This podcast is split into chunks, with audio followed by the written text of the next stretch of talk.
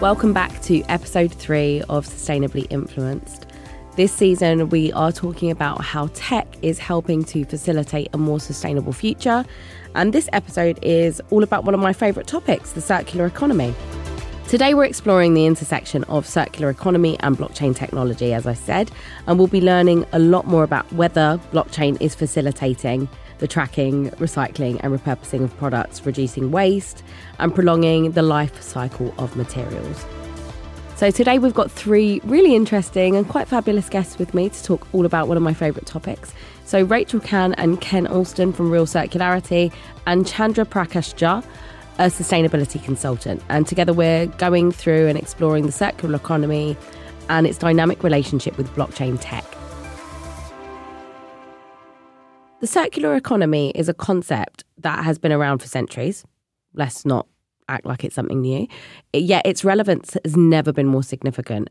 To understand this historical perspective, let's take a look back at the Industrial Revolution, which began in textiles. Back then, the focus was on mass production, consumption, and disposal. Unfortunately, not much has changed since then in the conversation over the past hundred years. Fast forward to today, and indeed, there has been a shift which has sparked sort of discussions around the concept of ownership in the sharing economy. Should we own everything we use, or is renting a more sustainable option? there are a lot more initiatives, and we've seen the rise of things like the Library of Things, where people can borrow items that they need for a short time, reducing the need for excessive ownership over buying something that they're going to then chuck in their junk drawer or into their shed and just leave it there to gather dust. The circular economy to me is all about experimentation, though. And there's no one size fits all solution. It's all about finding creative ways to reduce waste and maximize resource use. But to make this vision a reality, we really need efficient systems for tracking and managing products, which is where blockchain kind of enters the chat. One of the critical aspects of circularity is managing both post consumer and pre consumer waste. So, Sorting sites and recycling facilities play a really vital role in this process. But blockchain takes it a step further with things like RFID chips and tags and providing each product with a unique identity that can be tracked throughout its life cycle. The term life cycle is actually queried by Ken in the guest portion, and he makes a really valid point about it. I've often said that we talk about items as if they have a life and that they are alive. They don't. Like it's an item, it's a motionless, unanimated thing. And so to say life cycle is almost trying to add an element of humanity to it. So make sure that you listen right until the end because Ken drops a few truth bombs on us during the guest portion of this episode. The beauty of blockchain is that it's unchanging and it's secure. You can't falter it in that sense that once the information and data has been plugged in into that chain, it cannot be changed whatsoever. As we've mentioned in a couple of previous episodes, blockchain is a ledger where your data is safe and it's not prone to manipulation. But who puts that data in? And how do we ensure it's accurate? So, how do we sort of eliminate human error in this in data input? In essence, blockchain is creating a really seamless and secure ecosystem for the circular economy where products are tracked, recycled, and repurposed more efficiently. It's transforming traditional linear economies into sustainable circular systems. Now, we've got two, well, three guests on this episode, so I'm going to stop talking here. But I really want to introduce our guests because they've got serious, like a serious set of CVs and experience behind all of them. So let's first introduce Rachel and Ken from Real Circularity. So just to put it in perspective for you, Real Circularity is a collaboration of minds bringing together the best of Ken's work in sustainable circularity and applying Rachel's work in the pragmatic, holistic, regenerative space inside the domain of fashion. Their forthcoming book with the same title is a really quick read for busy professionals, CEOs, and students to get started with their work on the whole system's implementation. So, a little bit more about Ken. Ken Alston is recognised as the trusted authority on the sustainable business growth. His business career has spanned over four decades, including 20 years working in the global multinational fast moving consumer goods company, where he pioneered the development of corporate sustainability goals, actions, and reporting from the earliest days of corporate sustainability.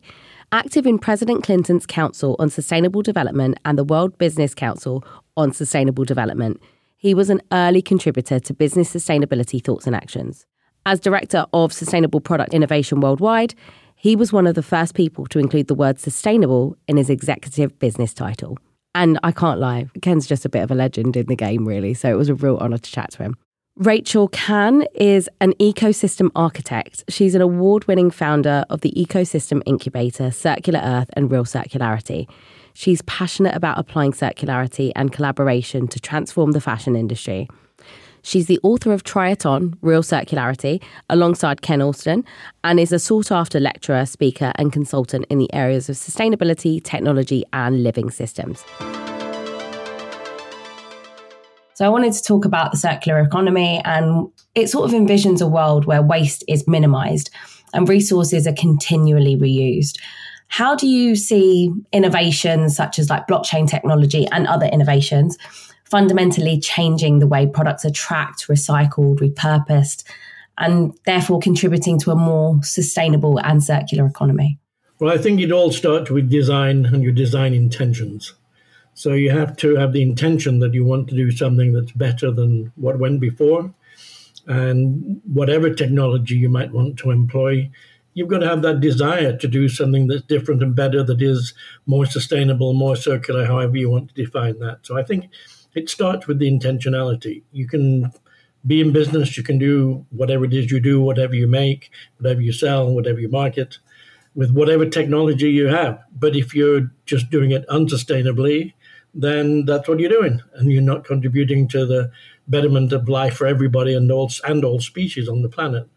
So you you've got to start with this as your design intention, and then you can decide what it is you're making, what technologies you're employing after that. I agree. It's the intentions that you put upon anything that you're doing, whether you're making a product, a business, a system, AI, right? It's the intention that you put upon it that is most important, right? You can put the intention of creating the same way that we've created for many, many thousands of years, but actually could we put new intentions that includes ecology and that includes the social aspects that we need to balance in order to move towards a regenerative society and i think it's really nice that intention is such a simple thing when you think about it I think one of the biggest challenges with the circular economy is ensuring the authenticity and quality of recycled materials.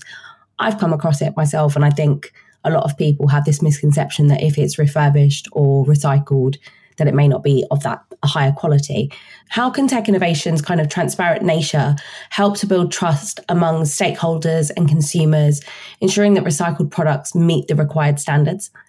Well, I think the first thing that we have to do is to be honest with what we're saying about our products and our brands.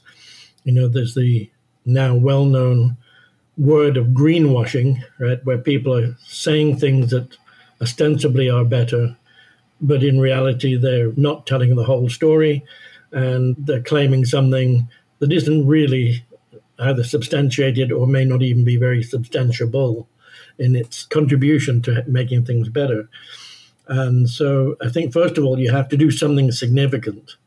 And then you've got to be able to track it and authenticate it and the sort of things you were alluding to. But the first thing is you've got to do something significant and you've got to report it in context.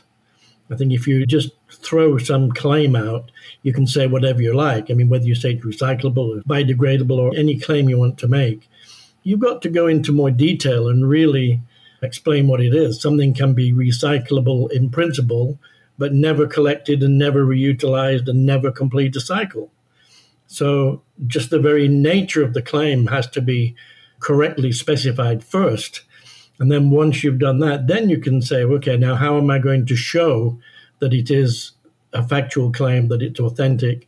And that's where technologies can come in to track where things come from, where things go to, but again, your intention, your statement has to be on point first. Yeah. And the context is a really important piece how that fits in to the whole system. We work on looking at zooming right out and looking at the whole system and then zooming right into that nucleus to find out all of the everything that's in everything that's in everything which tech can actually help with because it can aid that sort of streamlining the processes the collection of that data we would hope that all of the data is 100% correct. At the moment, I don't know whether that's the, tr- the truth. really the real elephant in the room, right? So, so as much as we have fancy things, is it going to be uh, 100% accurate, even with something like blockchain as well? But that also needs to be in context with what those things, though, that nucleus is interacting with on the other layers. Circular systems often require collaboration amongst a variety of different factors, including manufacturers, recyclers, consumers, even. How does blockchain, I guess, facilitate data sharing and then that coordination of that data sharing and enable a more seamless flow of information through the product lifecycle? So, what Rachel's describing is a unique, safe space where businesses that are actually in competition with each other can come together and share information that's valuable to all of them. And this is a very unique thing. I did it in the packaging industry in a not for profit and created a safe space where people could cooperate and compete at the same time, which is very difficult to get. Imagine trying to get Coca Cola and Pepsi Cola in the same room to talk about sustainable packaging. right? They're obviously, well, no, it did happen and it does happen. And this is the magic that has to go on between how businesses can learn this new word that got formed. Uh, it, it's probably a little passe now, but the co-opetition. You're both competing and cooperating at the same time. You're finding areas where you need fundamentally to collaborate, but you're also in business of competing. Um, you can have those two things operating at the same time. They're not mutually exclusive. But you have to create this safe space where then that tech can then be implemented in a way that it's fulfilling the objective that you're trying to achieve. So the tech on its own is cool and you know up to date and wonderful, but it has to operate within an ecosystem. As Rachel said, she's literally created an ecosystem in which people can come together in companies and breathe, you know, and oh, okay, we can talk to each other about this, even though we're out in the marketplace competing against each other fiercely. But inside Rachel's safe space in the fashion industry, you've got competitors who are actually saying, okay, well, we can both do this. And when we both come together, we're more likely to be able to impact an industry because now you've got scale and scope and size eh, on your side. Moving on to the next area of discussion, blockchain enabled circularity has the potential to transform supply chains. And that's something that I'm talking about quite a lot over the course of this season. I've also seen a change, and this is just coming out from different brands that I've worked with. I'm seeing a change in their business models as well as a result of blockchain and other innovations. Could you share specific examples of industries or companies that have successfully integrated blockchain or other innovations in, in tech to create a closed loop system which then extends the life of products and reduces waste? I don't know any. And I think this is part of the problem. You know, I see this in different domains. You have people who understand their own domain. Let's say you're in the tech industry and you understand blockchain and you say, this is such a fabulous thing for tracking and tracing and authenticity and all of these things. But you've no clue at all about what circularity is or sustainability is.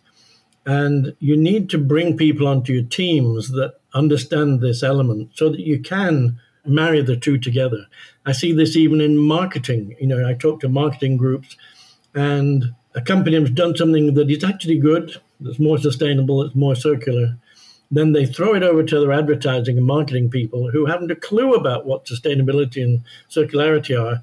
And that's when they come up with all this greenwashing right? And so you really need people on your teams from the outset that understand what the application is going to go into. Now, I have seen in the built environment where there's been more talk about sustainability and circularity for a longer time period, where people are talking about buildings as material banks, that when you build a building, it's not just a building, it's made up of things. And you can imagine having a, passport, as it were, a material passport. This is this material that went into the foundation. This is this material that went into the wall. This is the material that went into the ceiling. And so you build up a picture of what that building is with all the materials having a passport which has all of the fundamental data that can include all the environmental and sustainability and circularity information you might need. And then that can be then put into a blockchain type environment where all of that data is verified and held and is not going to be modified or, or tinkered with in any way. But you've got to bring the two domains together. There's no point in just having a technology for technology's sake. It has to then be married with the domain experts in which you're trying to put it in. So, in Rachel's case in fashion, you need someone like Rachel to say, now that I've got this technology, how does it integrate with all of this stuff that happens in fashion? You know, Rachel and I are in the middle of creating a, a sustainability and circularity game in the fashion industry.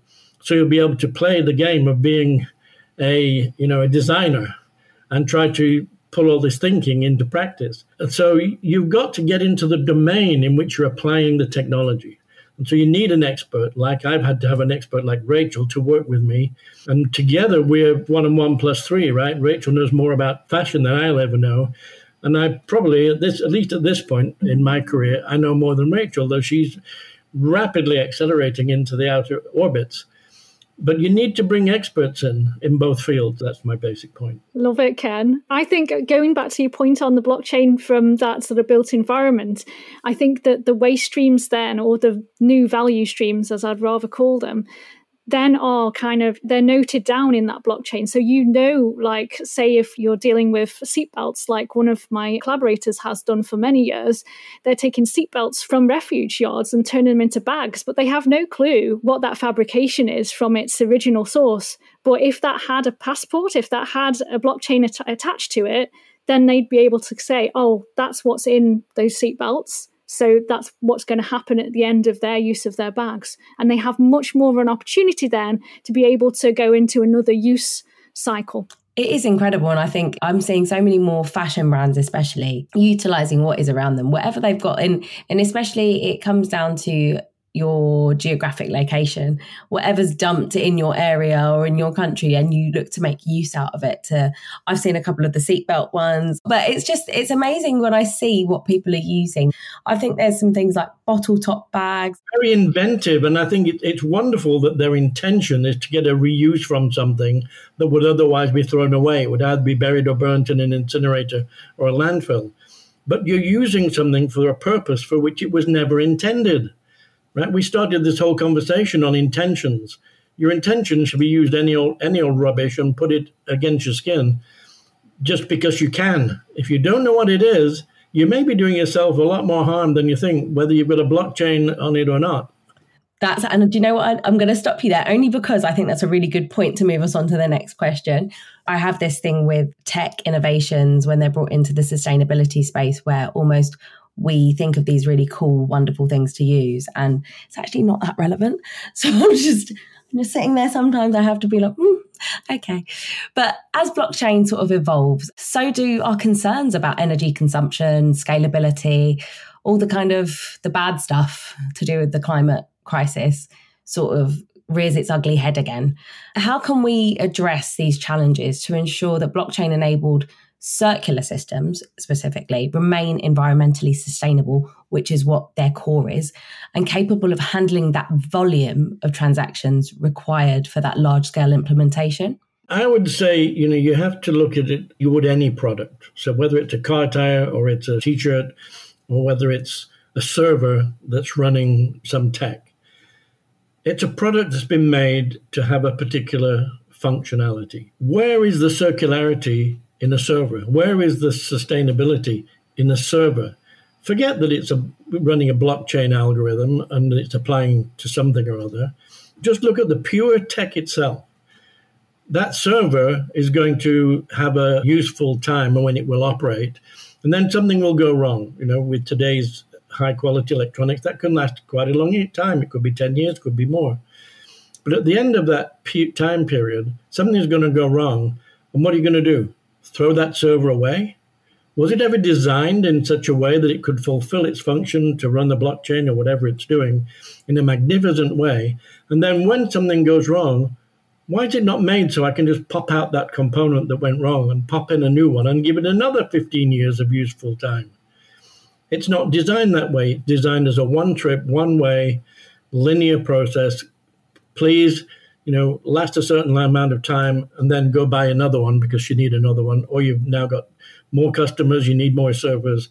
It's just more, more, more, more, more in a linear flow. So why don't we also go back to all the suppliers of all the electronics that's running all the great blockchain ideas that are coming up that we want to incorporate, but also apply the same sustainability and circularity principles to the tech itself? And why is that tech also still running on non-renewable energy? So you've got to apply everything to everything. So utilize the technology to make sustainability and circularity work, fantastic but also apply it to yourself.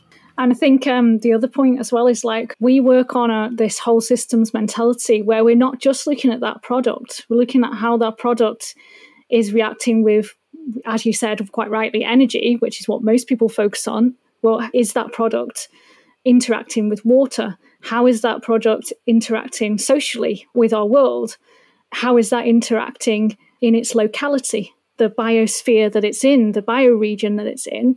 having that bigger whole systems perspective on this thing that it's far more than just thinking in, in like ken was saying a linear process just for that one part it's how everything interacts together bringing in a much more holistic way of looking at these things. And that's where tech can help as well. You know if again we program it with its intentions of this more holistic journey wouldn't it help you to build this new society?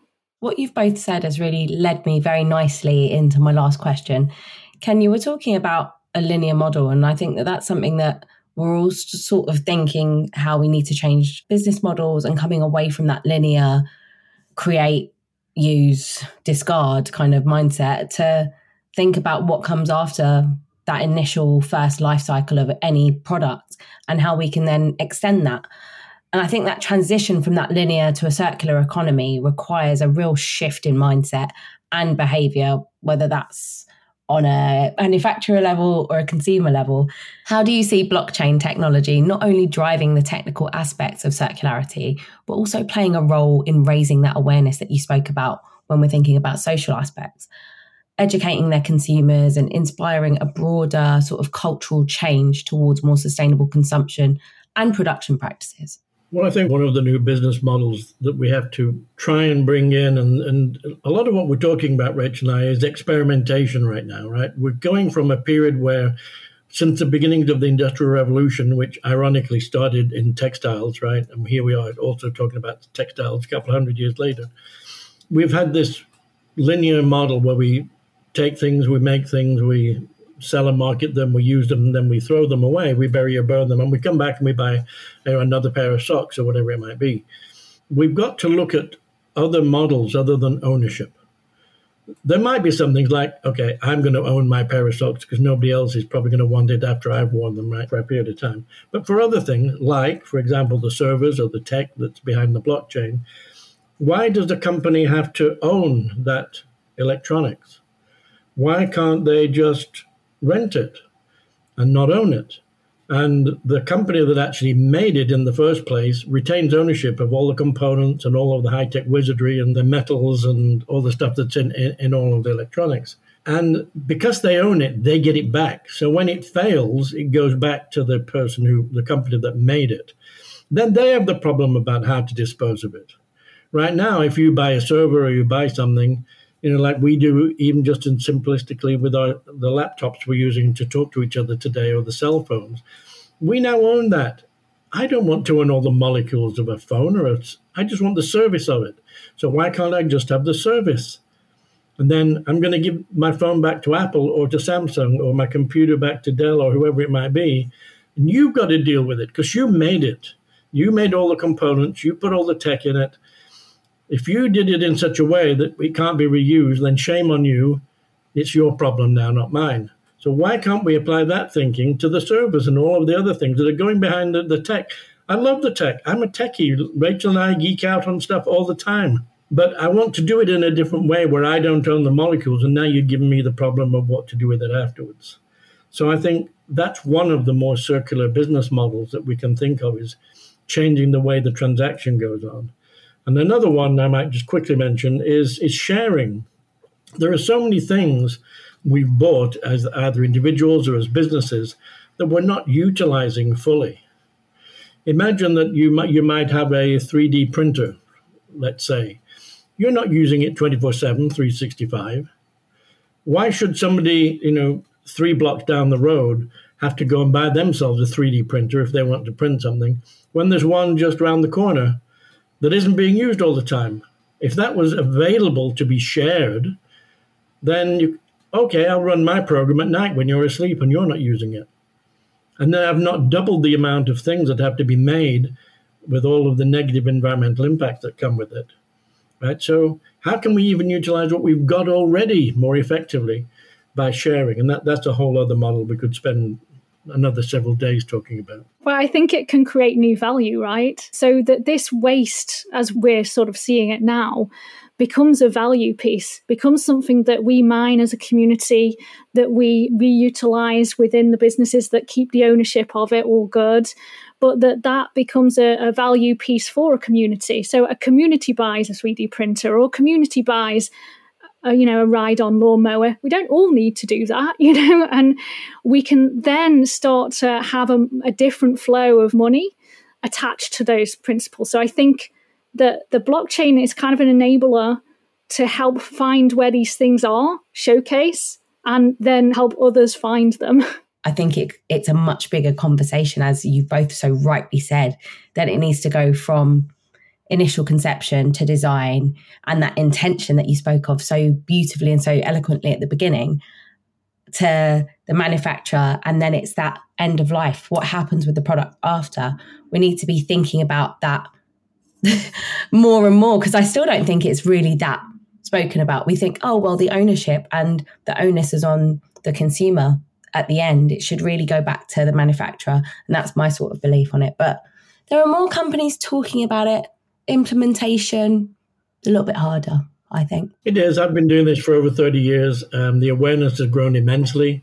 The practice is still growing and needs to grow faster, but it is moving. It, there is a shift happening. There's no doubt. I mean, everybody's used to Uber. Everybody's used to Airbnb. These are like archetypal examples now of sharing, right? So it's not surprising that people start saying, "Well, I can do that with something else." I'd just end with one thing: is start to change your language most things that you, you're talking about are not alive. They don't have a life cycle. A butterfly has a life cycle. We have this nasty habit of all of us defaulting to this thing that products have a life cycle. When they're dead, they're not alive. So let's talk. Let's change our language and help the language change promote the change we want to see in the products. Because when we speak differently, we act differently. And so we should talk about use cycle. So um, how long is my iPhone going to last right? It needs to be used for a certain length of time and then reused. And another word to think about is consumption.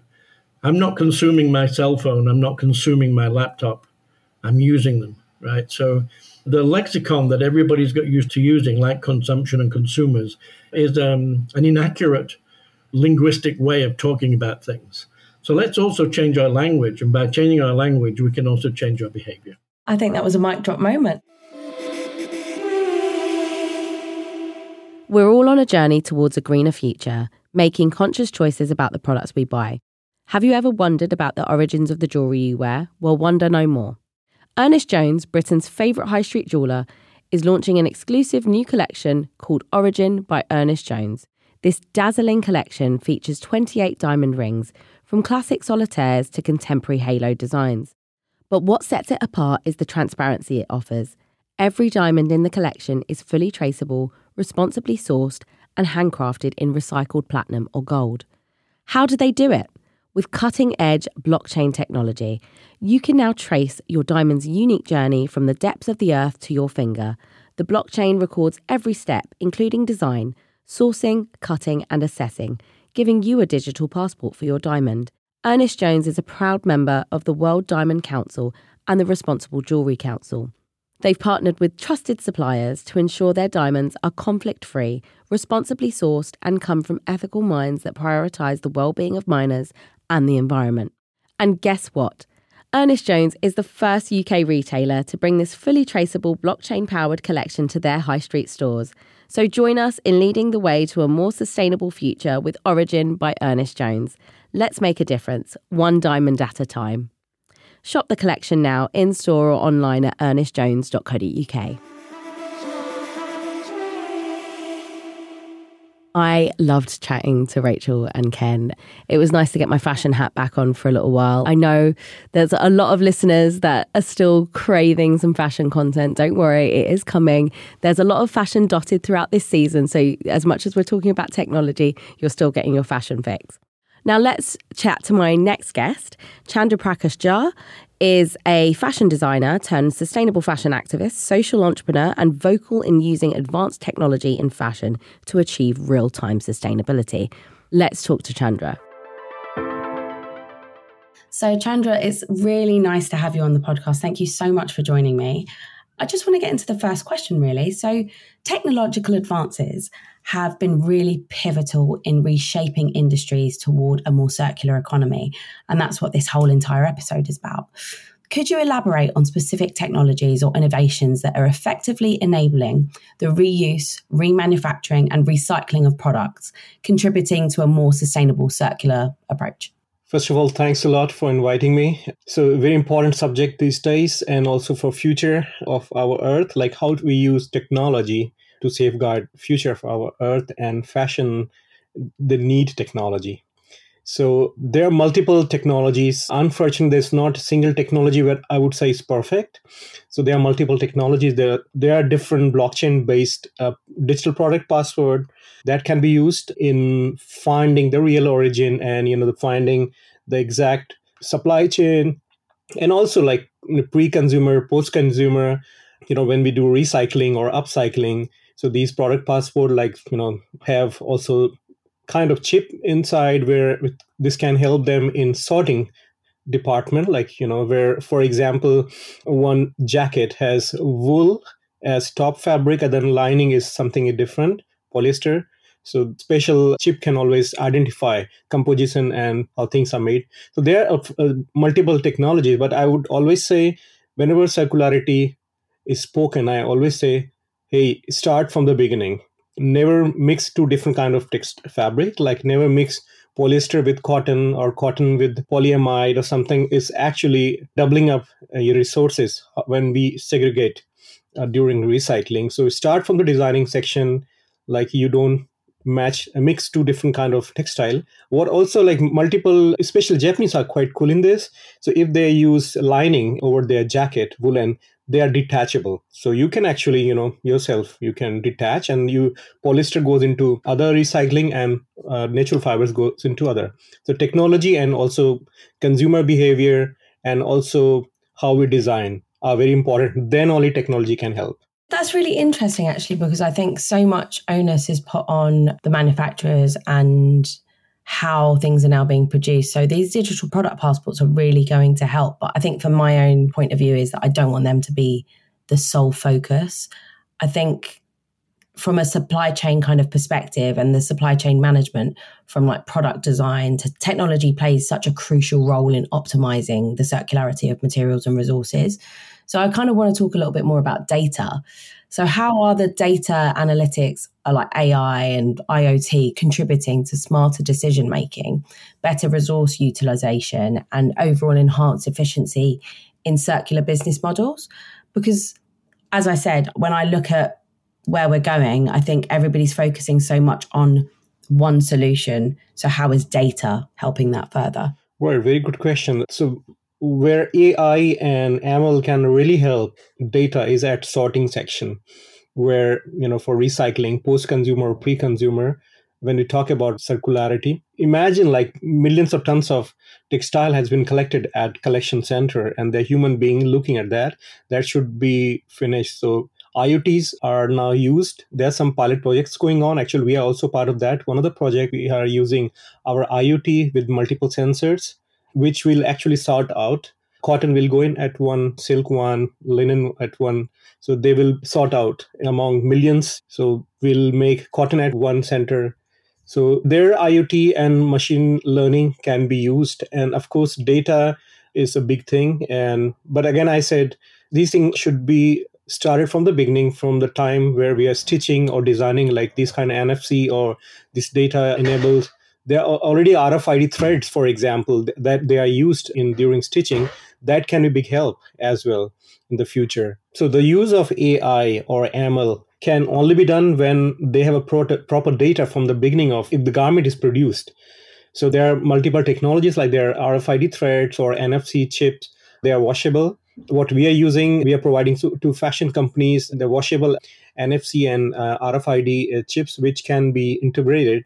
During sorting, there are IoT use, which actually from millions of tons of garment, they segregate, you know, natural fibers from synthetic fibers and then they can be recycled, upcycled. So here I see big potential of technology in reaching real-time circularity.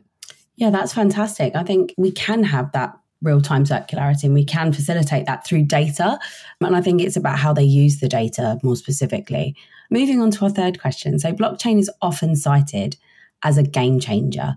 But I think we also have to look at it quite logically and see that there isn't just one solution, as you said in the beginning. So it's often cited as this game changer for transparency and traceability. How does blockchain technology contribute to the circular economy by ensuring accountability, authenticity, transparency, transactions within recycling and reusing processes? And what impact does this have on the consumer trust? Because I think people hear the word blockchain and it's going to become almost a bit how people have heard sustainability and they didn't quite know what it meant in the beginning. But then because you hear it enough, you think you know what it is. So, how does that impact that consumer trust? I come to the first line, what you said blockchain is often cited as a game changer for transparency and traceability. So, I'm a bit critical on this line because blockchain is technology, it's a data center, it's just a ledger where your data is safe. Nobody can manipulate the question is who is adding, who is putting data in it? So there were already case of some greenwashing where blockchain was used. You know, there was some issue of origin of the garment.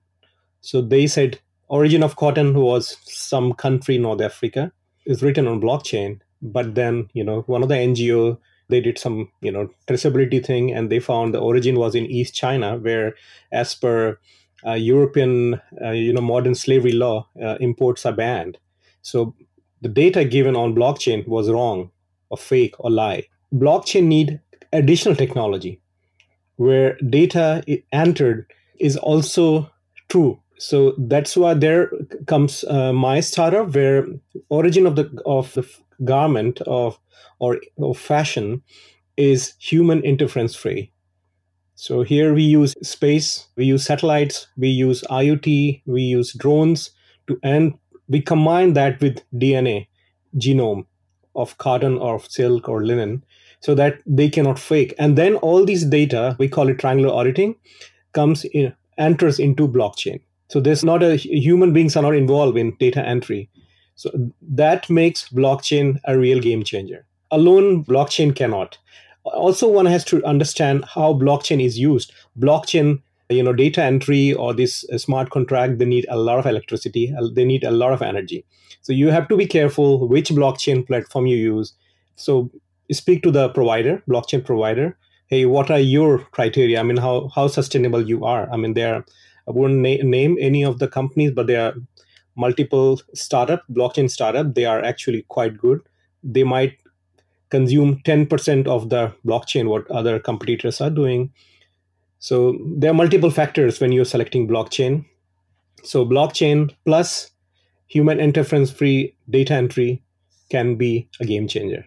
Brilliant. Um, just as an aside question, I guess, in having in removing humans from this, is there an element to be said that we would eventually lose the need for humans in that manufacturing process, or is it just in the blockchain process? So blockchain is a ledger where it's kind of Excel sheet you know, where you're adding data. If you misspell your name, then actually you can go back and delete and, you know, in blockchain, you cannot do that. You have to change at multiple level. So manipulation, once data is entered, you cannot uh, manipulate. So biggest problem of transparency in fashion industry supply chain is actually not so honest people in between in supply chain you saw about Rana Plaza and all. So on the paper, production was happening somewhere else in Dhaka, but the really it, it was like third or second subcontractors they were doing that. So same blockchain is again same here. I mean, who is giving data here? So if somehow we use AI or human data entries, uh, we can prohibit. I think that will be much more better and transparent. Definitely. And moving on to our last question then. So I want to talk about circular economy strategies.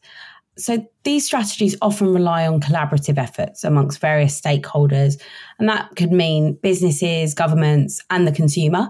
How are these more digital focused platforms, communication tools, and I guess online marketplaces fostering these collaborations and encouraging that sort of seamless flow of information, materials, and products in circular systems? Right. So comes to strategies, what people they really have to understand what exactly circularity mean to them. For many of them, circularity means selling secondhand, post-consumer, pre-consumer, you know, that is circular. And for me, that is half-baked circular economy. In case of cotton, circularity start from farming stage. So if you know about South Asia, cotton fields are after post harvest cotton fields are burned. You know the stubble are burned, and that is one of the major reason of air pollution in South Asia. That is completely unknown. The people they don't know or they don't want to know that. So so that's why when we talk about circularity, start from seed phase till post consumer or pre consumer sales or after sales or redo or redesign or completely making new fiber out of old textile. But here again, there are multiple multi stakeholders. Agreement has to be there. Everybody is going uh, towards a real time circularity. So brands and fashion companies from the beginning they should have their own circularity goals. Hey, we need this. We have to achieve this. To achieve this, we need to check who are the people involved in that and to have a communication with them they might need multiple technology platform. As i said i don't know any single platform which can do everything. So you might need multiple platform multiple startup multiple stakeholders. Again here government you know legislations are also very you know influential here. Consumers are very influential. I mean consumer behavior is changing they want more and more sustainable things so multiple thing and then as i said like circular economy from brands to brands are very different. Like some brands from beginning they talk about second hand you know. So the first hand they have also get nfts involved with the sales where they can actually sell second hand so i mean from beginning they have to make a strategy and including and in, in the it should be inclusive they have to speak to everyone. I mean they cannot sit in design studio and plan about circularity, they have to speak to uh, their T1 to T5, everyone, to include them. Hey, at, at your label, what kind of wastage happening? You know, stitching label, there are some wastage. Weaving stage, there are some wastage. How to include them? Till the time we don't include everyone in supply chain, real-time circularity cannot be achieved. So I suggest always to use multiple technologies, include everyone in supply chain. As we wrap up today's episode, remember that there's no single perfect answer to achieving a circular economy. And I know that we focus mainly on fashion in this space, but circular economy spans across every industry, as does blockchain and as does technology in every sort of capacity. It's about sort of embracing experimentation, as I said in the beginning. Creativity and technology all work together to reduce waste and extend the usage cycle of products and creating that more sustainable world. Let's talk about next week. So, next week's um, episode is all about sustainable finance and whether technology is actually helping to facilitate better finance solutions. So, stay tuned for that. Until next week, make sure that you subscribe and listen back to previous episodes of Sustainably Influenced on all good podcast platforms. You can follow at Sustainably Influenced on Instagram and TikTok and our newly launched platform. I'm Bianca Foley. Thank you for listening. This season of Sustainably Influenced was produced by Content is Queen, sound editor Amber Miller, and presented by Bianca Foley.